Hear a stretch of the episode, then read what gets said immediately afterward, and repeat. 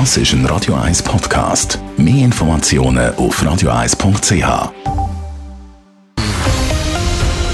Radio 1 Thema. Der Bundesrat will Kontrolle über den Strom- und Gasmarkt. Das heisst, Unternehmen müssen künftig die Rechenschaft über ihre Geschäfte abliefern und der Bund kann eingreifen, damit es in der Schweiz nicht zu einem Strommangel kommt. Darum hat der Bund heute ein neues Gesetz in die Vernehmlassung geschickt, wo genau diese Neuerungen verlangt. Auf was sich grosse Stromkonzerne bei dem neuen Gesetz müssen gefasst machen. Das wissen wir, und zwar im Bericht von der Leila Keller. Für die drei grössten Schweizer Stromunternehmen gelten schon seit längerem strengere Auskunftspflichten. Sie müssen der Eidgenössischen Elektrizitätskommission, der ELCOM, mehr Informationen zu ihren Energiehandelsgeschäften liefern.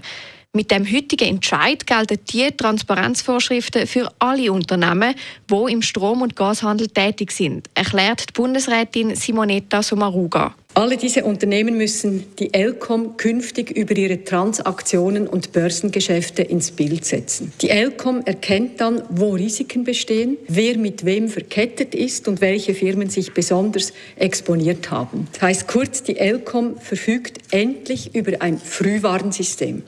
Und sie kann dann die notwendigen Maßnahmen ergreifen. Ein weiterer Punkt bei dem neuen Gesetz ist, dass die Schweiz weniger abhängig wird vom Ausland. Weil Sicherheiten für die Energieversorgung gäbe es zurzeit nicht. Vor allem, wenn man an den Ukraine-Krieg denkt und daran, dass in Frankreich weiterhin viele AKWs nicht am Netz sind, sagt Simonetta Sommaruga weiter. In den letzten Monaten haben wir aber Reserven und Polster vorbereitet, damit die Schweiz möglichst gut aufgestellt ist und das in einem, ich würde sagen, für unser Land unüblichen Tempo. Ich danke allen, die dabei mitgeholfen haben. Der Bund sei schon seit längerem dran, die einheimische Stromproduktion weiter auszubauen.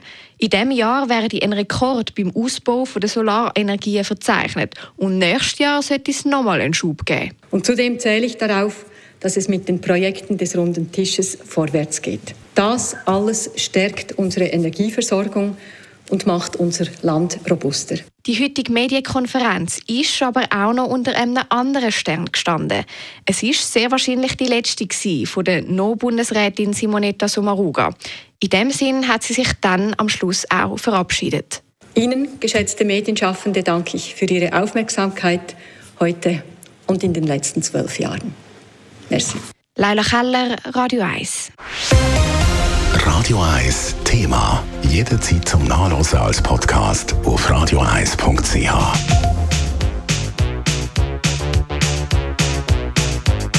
Radio 1 ist Ihre Newsender. Wenn Sie wichtige Informationen oder Hinweise haben, rufen Sie uns an auf 044 208 1111 oder schreiben Sie uns auf redaktion.radio1.ch.